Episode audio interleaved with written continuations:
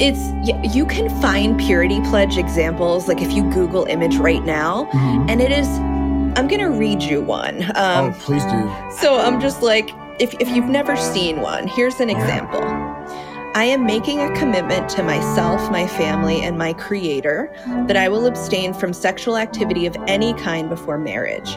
I will keep my body and my thoughts pure as I trust in God's perfect plan for my life.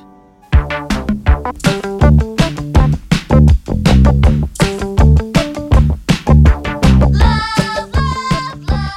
back to Bad in Bed, the queer sex education podcast. I'm Gabrielle Kassel. I use she, her pronouns. And I'm Bobby Box. I use he, him pronouns. And we are both queer sex educators and sex journalists.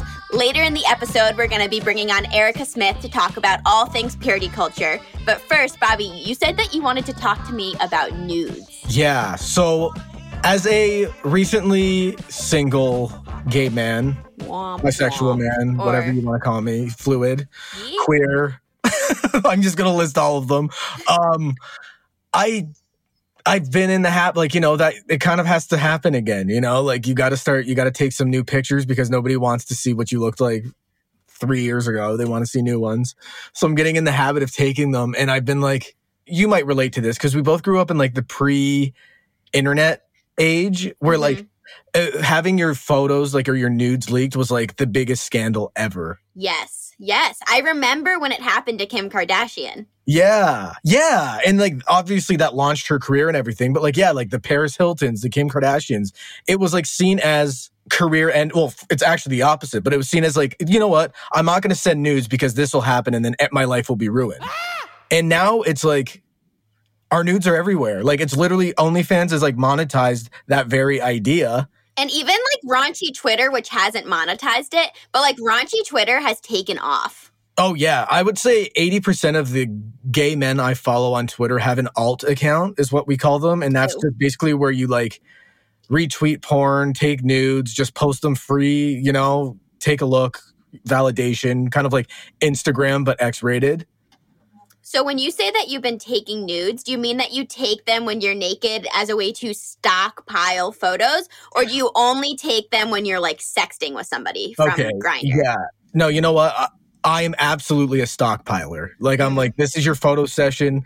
Get them set up. Like you're good for the next few months you know like let's i'm absolutely never in the moment because honest let me be quite frank when i am sexting i'm probably on the couch like in you know not the most flattering you know like it's like no you don't want to see me like this. Let me let me show you pictures of when i was feeling myself you know? And not physically i just mean like feeling myself. I i don't stockpile. If i'm horny sexting somebody i'm horny. And so like for me it is incredibly horny making like it boosts my arousal to okay. take a really sexy photo for someone. So i kind of like like the experience of like putting on an outfit and then like getting oh, my lighting God. set up and then mm-hmm. taking and posing. I'm posing for people can't see me, but I'm yeah, like yeah, yeah. posing as we talk. And then and then and then being like, I just took a really sexy photo. Are you in a place where I can send it to you? Also, let me please say that what you asking consent before sending, sexiest thing ever.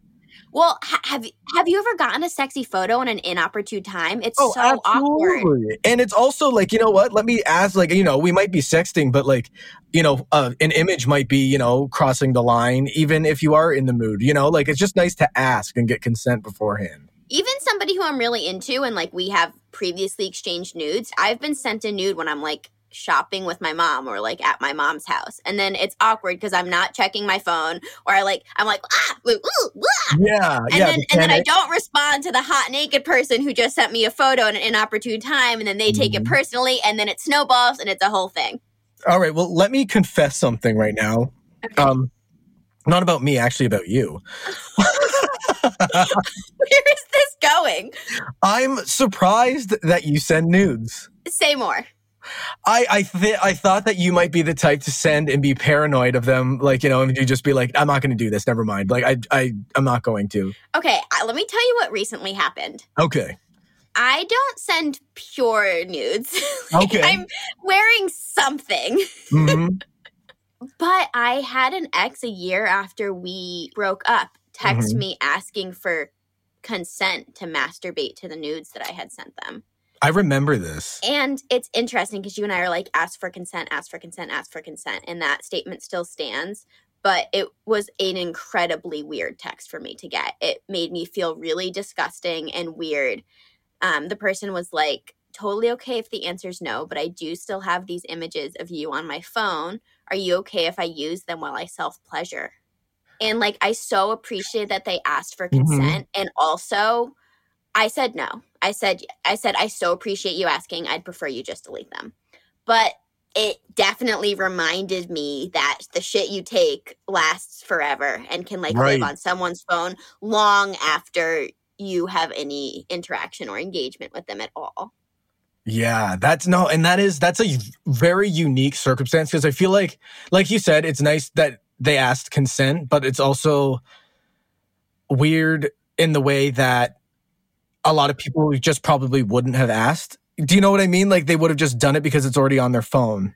Well, I think too, if I asked one of my best friends, if I was like, hey, I have these photos of my ex, like, do you think it's kosher for me to masturbate to them? Yeah. I I think for sure my friends would be like, GK, delete that shit. Like, yes. move on, move yeah, on, move on. Yeah, for sure. yeah. Okay, let's totally switch gears. Yes. Let's invite on Erica Smith. We're going to talk about purity culture. I can't wait to chat with her. Hey, listener, do you know what a thruster sex toy is? Thruster sex toys are hands free sex toys that are designed to move in and out, in and out of your hole at speed. In most cases, simulating a kind of penis and vagina or penis and anus sex. Typically, thruster sex toys are kind of ugly and big and cumbersome. A lot of them look like the love child of a telescope and a dildo, right? They take up a lot of room. Luckily, Fun Factory made a luxury version, smaller size, can fit in your hand iteration of the thruster sex toy, and it's called the Sundaze. The Sundaze is about the size of an average dildo and is designed to thrust in and out of your hole in a way that feels good. This toy can also vibrate, meaning it's the ultimate two for one product. If you enjoy the sensation of something going in and out, in and out, in and out, in and out, in and out, in and out, you get what I'm saying. Check the toy out at funfactory.com. Today, we are joined by Erica Smith, who is a queer sex educator based in Philadelphia. She's the creator of the Purity Culture Dropout Program, which works primarily with folks who were raised with evangelical beliefs and backgrounds around sexuality. Erica, we are so excited to have you on the pod.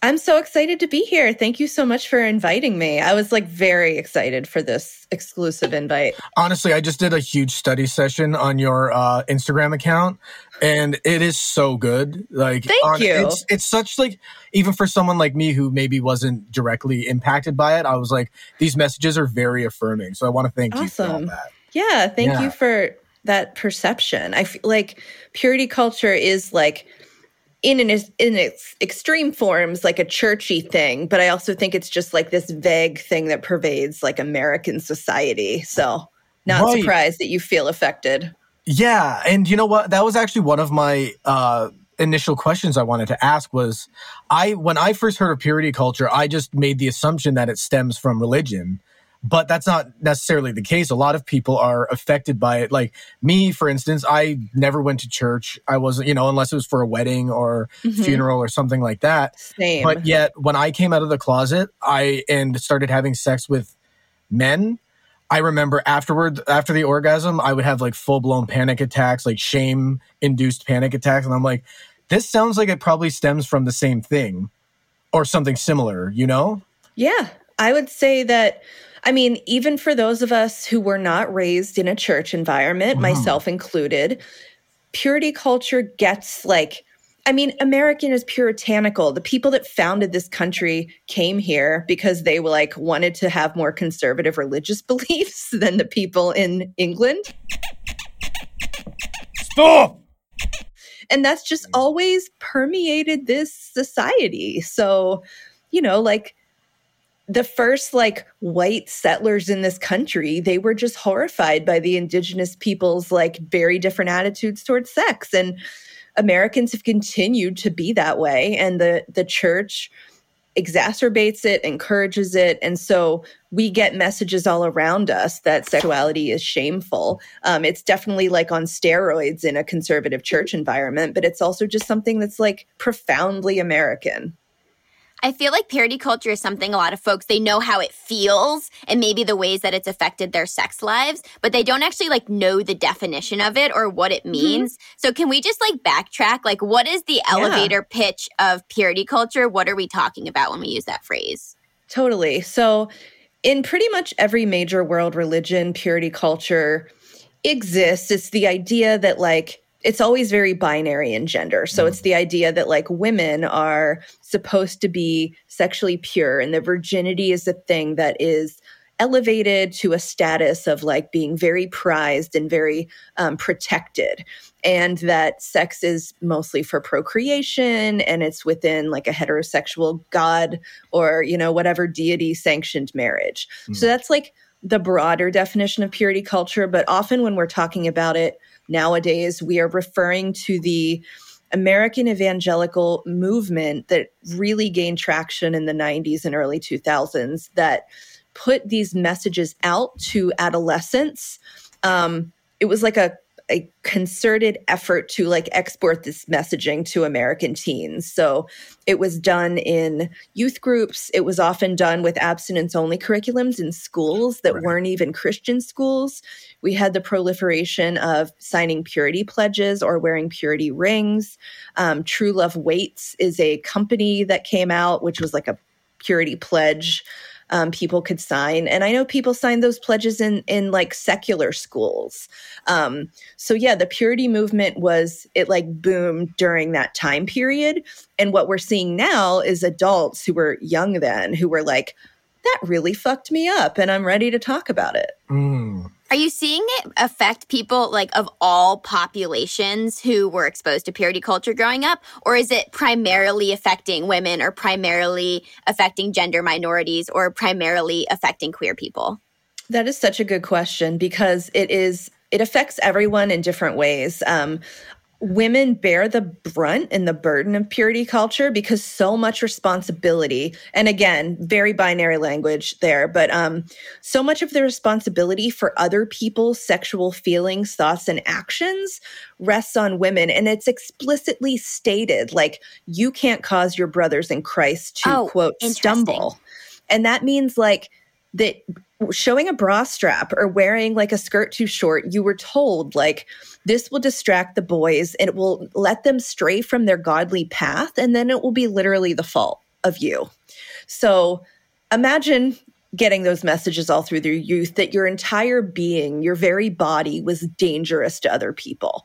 So that's how it you know women get that shit mm. and then men that grow up in purity culture are taught that all of their thoughts are bad and dangerous so i have worked with cis men they are the minority of my clients straight mm. cis men um, but i've you know worked with straight cis men in their 30s who are so afraid to even find women attractive or communicate that they find women attractive because they were all of their sexual thoughts were pathologized from an early age where they were supposed to like tell their youth minister and be accountable for masturbating. Or like if they you know god forbid they ever viewed porn that was like the very worst thing you could do. But even just being like that's a hot girl was like you were told that that is a sinful thought and that you need to banish it from your mind. So now we have men that are like you know, just trying to have an adult relationship that mm-hmm. cannot get o- over that kind of conditioning they had. Wait, so what does it look like to not be able to get over it? Does it look like you're trying to have sex and like physically mm. not able to like sustain an erection? Like how does that permeate? Yeah. Um so many different ways, but I have worked with a lot of people who they they like kept their virginity for so long due to the teachings they were getting that now they're like in their 20s and 30s and have never had a relationship or a sexual experience and they feel like okay great now it's a burden. And they're like i don't know how to date. I don't know how to talk to people. I don't know how to accept my own desire. Um, so you know it runs the gamut like the way that it affects people. It can affect you know their relationships with their own bodies and their own desire and um, relationships with partners if they've even gotten that far Yeah, I feel like in a way when you wait or you you've been told to, you know, wait, um, it puts sex up on such this pedestal that it becomes so intimidating that you're like, I've been waiting so long that now I'm terrified. Yeah. Yeah. And for people, you know, they've been taught to wait till marriage, like sanctioned heterosexual marriage in the eyes of God. And a lot of people aren't getting married young anymore, mm-hmm. or they've realized they're queer and they're like, uh, whatever, I don't know what to do now. Um, and so you have people that are 20s, 30s, and older who've just never had a sexual experience. And I don't even mean like the P and V traditional definition, but like any kind of sexual debut, um, any sort of like physical intimacy in a sexual way. Right. Like, have you found that, um, given that we live in a more woke society, I guess you could say, um, has purity culture changed at all or like i recall a post you had about how they've rebranded themselves you know kind oh, of yeah and you made the comparison to like weight watchers as a, oh, yeah. a www yeah. yeah so it's like it, i found that incredibly intriguing i was wondering like how you found purity culture has kind of made the shift like i recall not too long ago wasn't well it was a while ago now but um weren't the jonas brothers like proponents for I've it? heard so yes. Um I'm like too old to have been really like into the Jonas Brothers, but for people that are like, you know, younger millennials or people in their like 30s, um, yeah, the Jonas Brothers and that, yeah, there were a bunch of celebrities that fell victim to purity culture and whose images fell victim to purity culture, including like Jessica Simpson, Britney mm. Spears, um, even Miley Cyrus was, you know, at one point like a virginity example. It's yeah. very weird. Oh my gosh, um, how harmful to have like your sex life debated in the media spotlight as a teenager. I can't even imagine totally. for them.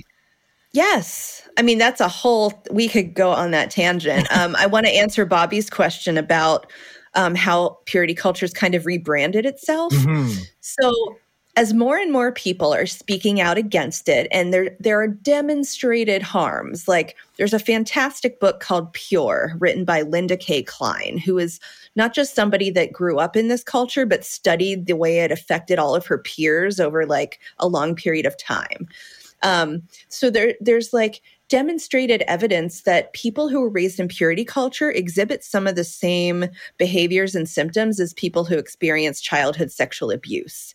It's like an interruption of your healthy sexual development, interrupting it not with like physical abuse, but with shame, silence, mm-hmm. secrecy, all that stuff.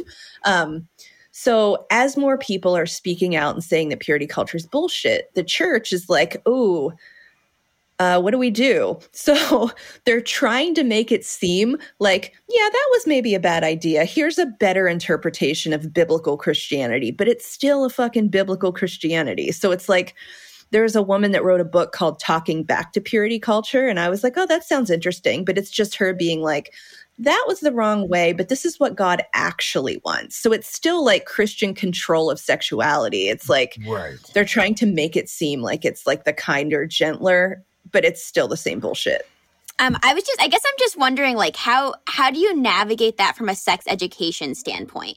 Like, if if we take religion out of it, who then is responsible for teaching kids about their bodies and sexuality and healthy relationships? Like, where does that learning come from, if not from the church? Primarily, it should come from your family of origin, um, but we have I mean, I've worked with so many people whose families of origin were deeply, deeply part of the church. So, I mean, I've also worked with people who didn't grow up in religious families, but somehow got really involved in a youth group when they were like a teen and they got it that way. But yeah, for a lot of people, their parents were raised with sexual shame and their parents were never taught to be comfortable with the topic of sexuality. And then they just like reproduce that shame on their kids. It's right. like generational. Um, so sex ed without any kind of religious influence is truly hard to find sometimes because mm. even in even in schools that are secular a lot of the curriculum is influenced by the parents and the school board and the people that are elected to the school board and there's so much conversation now about like you know, conservative parents are coming to school board meetings being like, you can't tell my kids that gender identity is a thing. And you can't tell mm-hmm. my kids mm-hmm. that like queer, you know, queer sex is valid and queer relationships are valid. So even when it's like done in a school, it is still like the religious shit just permeates everything. Yeah, I also wanted to. We have to talk about your uh, purity culture dropout program. So, like, what mm-hmm. what can you explain what that is and um, how you help people through that? Yeah, so I use the the purity culture dropout as kind of like an umbrella for, um, you know, sometimes I do webinars, sometimes I run like support groups for queer people raised in purity culture, and the program itself is like an intensive one on one working with me where we do um, private calls where I basically unearth all the crap people were taught and all the messages they got. And provide them with the sex education that is relevant to their experience in their life. So it can be different for for every client. Like I've worked with people that are like married and monogamous. I've worked with people that are like young and queer and just figuring stuff out. Mm. Um, people that have a history of sexual trauma are going to get like different targeted info than people right. who never have that experience.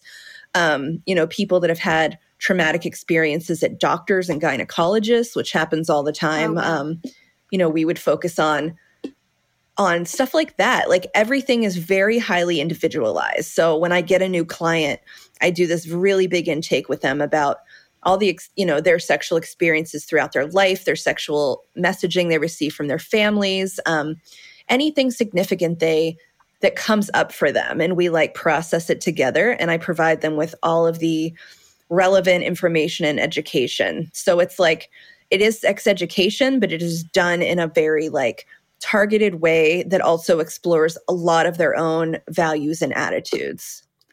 Wait, so how did you get here? Like, were you, did you start as a regular old sex educator and then you noticed more and more that purity culture was affecting people? Yes. Decided to focus on it? Okay. Yeah, that's what happened. I mean, m- most of my career, I did I did the same type of intensive one-on-one work, but it was with kids in juvenile detention. So, you know, I'm working with like 13 to 20 year olds in Philadelphia who were incarcerated. Um, and they were all people that had a lot of sexual trauma and baggage. And I don't mean like the purity culture stuff, but we're talking kids who had, um, a lot of them were queer. A lot of them had sexual trauma, uh, violence in their communities. A lot of them had experienced um, like sex trafficking or have done sex work from a very young age, histories of STIs, like so those kids, I worked with them one on one to kind of prepare them to have the best sexual health outcomes that we could. And then when I I, you know, I did that for so long and I knew there was nowhere to advance in the organization I was working for. And I was like, I want to be a sex educator that is self employed. Mm. And I truly had no idea like how that would look. This was only a couple years ago. It was like 2019 that I left my full time job. And it was just around that time that I was. I, I had a small Instagram presence. It was like I had like 5,000 followers or something but I started asking people questions like, Hey, were you raised in purity culture? Did you sign a pledge? How did it affect you? And the responses I got were just like so overwhelming. All wow. of these people that I wouldn't have expected. They were like, oh my God, I signed a pledge and that like it fucked me up and this happened and this happened. And I realized like, not only is there such a like a group of people that actually need um targeted sex ed, but it just so happens that I'm looking for like a niche in this work. Mm-hmm. And so uh, that's where I shifted my focus. And what I found is that all the skills that I used with youth in detention are incredibly applicable. It's all like trauma informed and client centered.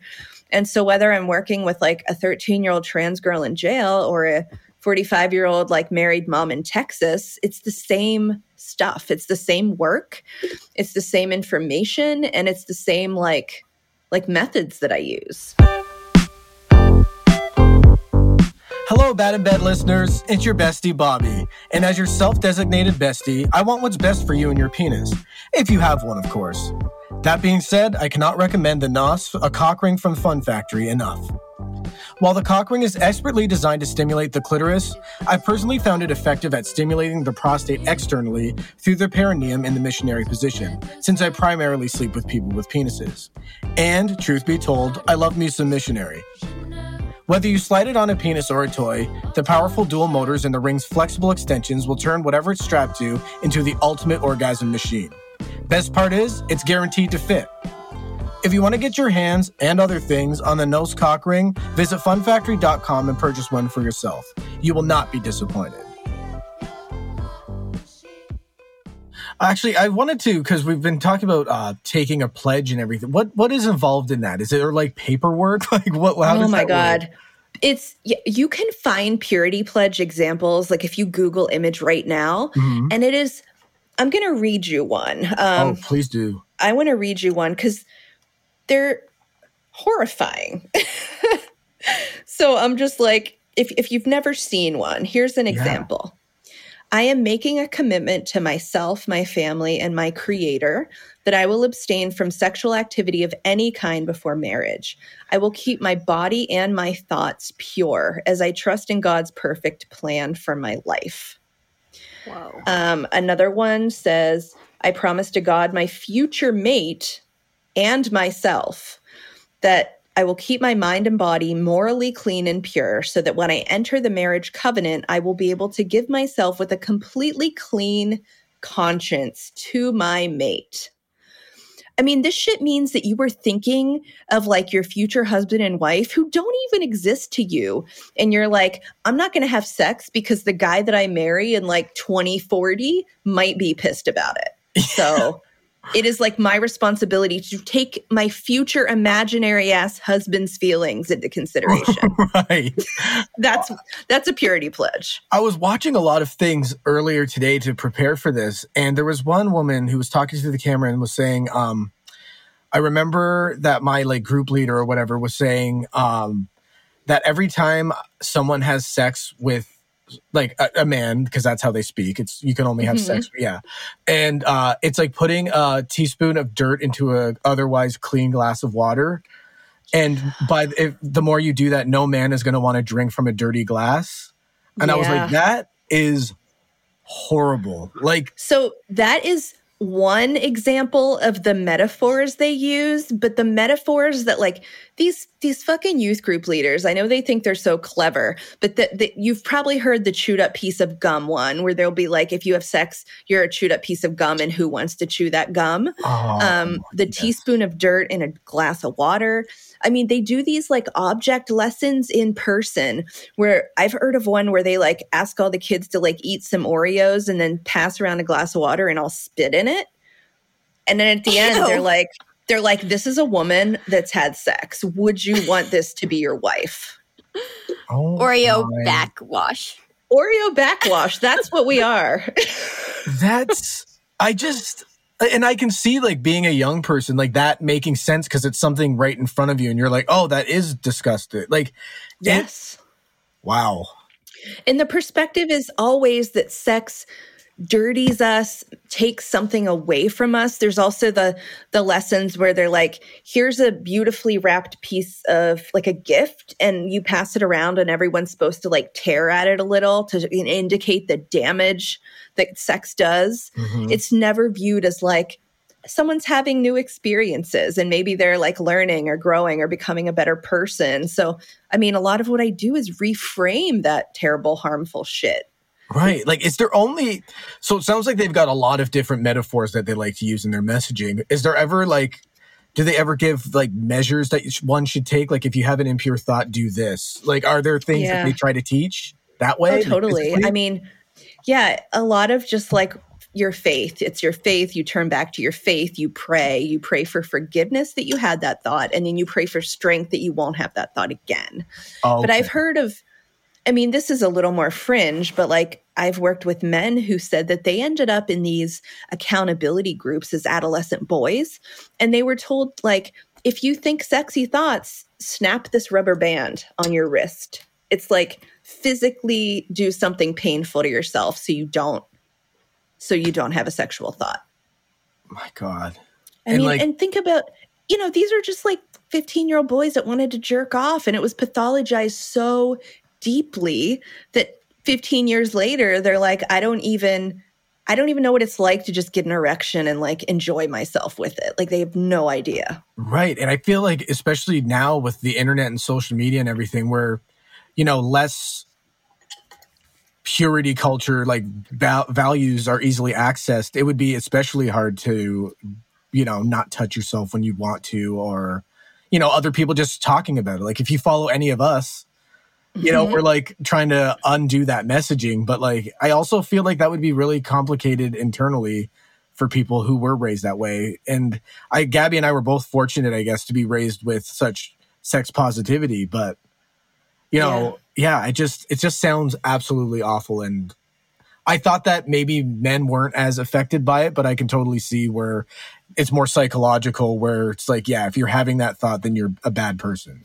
Mm-hmm. And I mean, women do bear the brunt of it, and queer mm. people, because queer people and trans people are pretty much invisible in purity culture. Right. Like, it's just like your very existence is offensive to God in that context. Um, but yeah, it's like men are definite definitely not immune. I I wish more of them would find my work and come to me, but it, we all know men are not socialized or conditioned to want to like talk seek about their feelings or mm. feel like they can seek help. So yeah. I'm sure there are a lot of men out there who are affected who don't get any help for it or don't ever talk about it or have been raised to think that that's just normal. Right. For the uh, for the people who do seek out help, like what are some of the strategies or homework assignments that you use to help them get from when I have an erection, I don't enjoy it to I have an erection and like maybe I can find some pleasure here.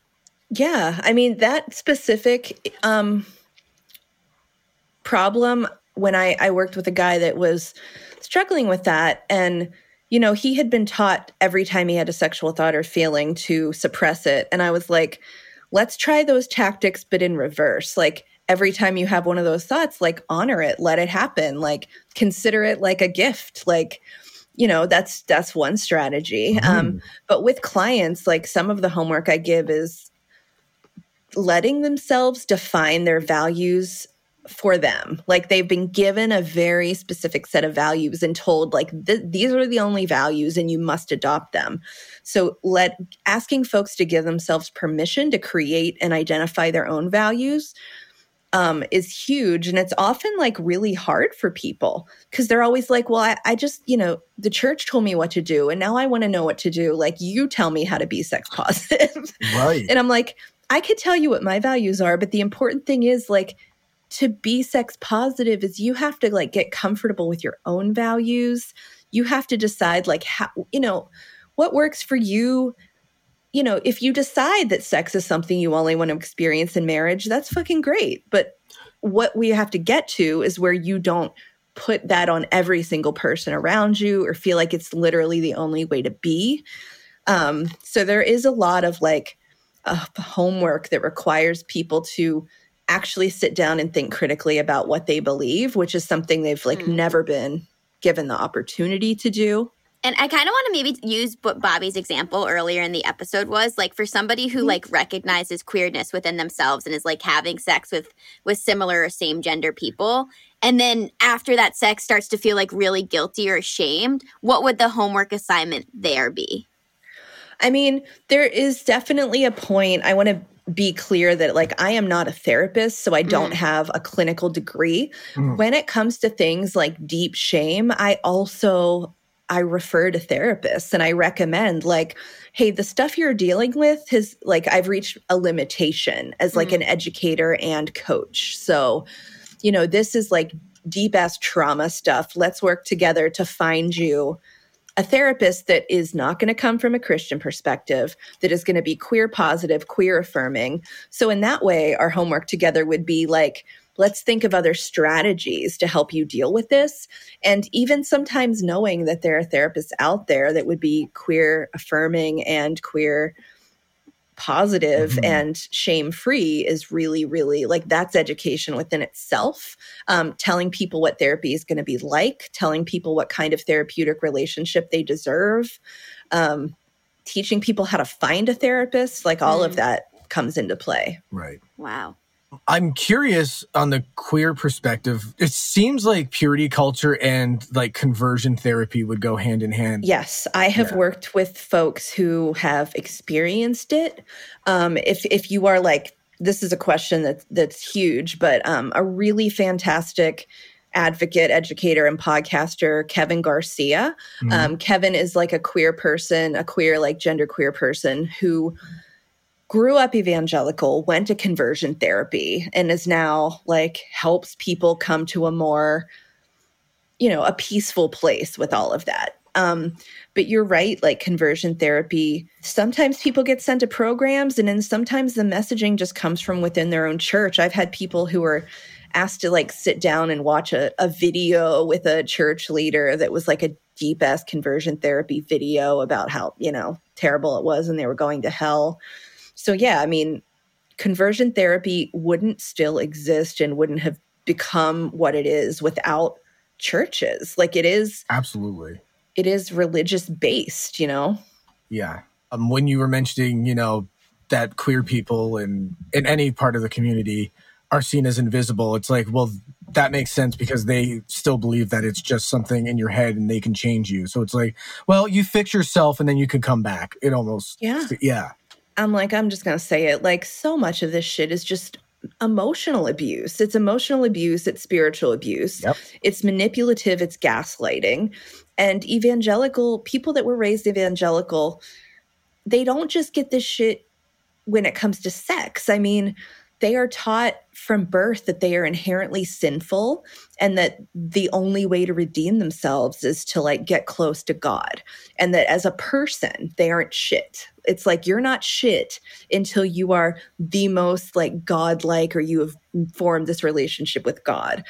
And you know, I I meet people who have now become friends of mine, who have become colleagues of mine who were raised this way. You know, it it just creates such a damaging sense of self. Um, it makes people not trust their own desires and instincts or their own inner voice when it comes to anything, not just sex. Like, if you're told, like, you're wrong, you're always going to be wrong, God is the only one that's right, like, people are like, I don't even have a gut instinct because I was mm. taught to completely ignore that shit. Right. It's just like straight up abusive. Damn. And I didn't grow up that way. So I learned so much from my clients. Um, I I swear they t- they teach me more than you know i can read books about it but just hearing the stuff that right. they've gone through that they were taught the things that were said to them like i have a client who she was in a eating disorder program that was like christian run and she was told i mean the people that ran it weren't even licensed mental health professionals but she was told as a teen girl your eating disorder is a gift from god because it means that you won't like your body enough to have sex. What? what? How do you even get there? You know, like my Yeah, the gym the gymnastics that you have to go through to just Yeah. Wow. So, so, so just to affirm, people can move from having oh, grown oh, yeah. up in a purity culture space to having pleasurable yes, sex lives. Totally. And it's my favorite thing. Like, you know, the work I do with clients tends to be like intense and last a couple months but undoing this shit is it is a long process. So mm. sometimes months or years after i work with a person i get a email or a dm that's like i just want to tell you that i had the best sex of my life or that i have a girlfriend now or that i came out to my parents. And it is so fucking rewarding and fun to read those emails. Like mm. this stuff does happen. Um, the healing ha- the healing happens the joy happens. And there's some in some ways i think people raised in purity culture they think more critically about sexuality than than those of us who weren't because if they want to be like have a happy healthy relationship with their sexuality they have to do so much inner work that a lot of us just never had to do mm-hmm. so i mean i really see so much like they're so thoughtful and intentional when it comes to sex and partnership and they are like they don't take for granted um, that they you know can have sex that's enjoyable so yeah they're some of the clients i have are just like the most incredible people that have done so much hard work and i always tell queer ex evangelicals that they're some of the most badass people i've ever met mm. because like the three of us like we realized we were queer at some point and we had the general societal bullshit of being queer to deal with, but we did not have a whole community in our ear telling us how disgusting and terrible we were. Mm. Like, I always think that queer ex evangelicals are some of the toughest, strongest, amazing people I've ever met because they managed to like crawl up from that deep asshole of, you know, shame to to be mm. themselves. And that's a battle that I didn't have to fight. Oh my gosh, Erica, you are such a gift of an educator. Like Absolutely. talking to you Thanks. has just been incredible. Can you tell folks like where they can find you and access this Purity Dropout culture program and, and anything else you want to plug? Yeah, sure. Um, my website is purityculturedropout.com, so it's very easy to find me. Um, I do the majority of my reaching out to people through Instagram. So my Instagram account is ericasmith.sex.ed and Erica is spelled with a C. Um, you know, I I run the queer support groups for people raised in purity culture on a kind of you know, semi-annual basis. There's not really a schedule. It's just when I'm like, ah, I think I'm going to run another group. So, yeah, I encourage people to just kind of follow my work and keep up with you know, maybe sign up for the newsletter if they're interested in working with me in that way. Oh my gosh, we can't recommend giving Erica a follow enough. Last night, Bobby was looking at Erica's content and was just kept sending me things, being like, "Oh my gosh, I can't wait to talk to her." So, yeah. oh, thanks. Amazing. That makes me really happy because I mean, both of you are such cool people and doing such important work too. And I just like, I love having peers that you know that we're all sharing this kind of value yeah. and content with each other. And we're all having a love fest together right now. Yes.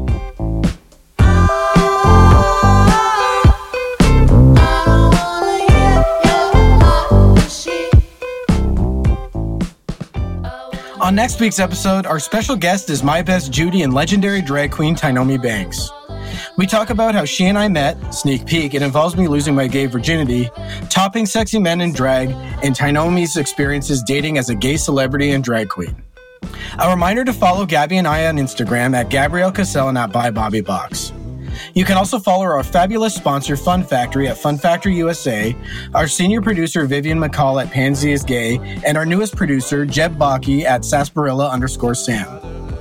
Music for the Bad in Bed podcast is provided by Hot Machine, a project from Philly bands Rubber Band Gun and Star Moles. Until next time, babes, we'll see you next week.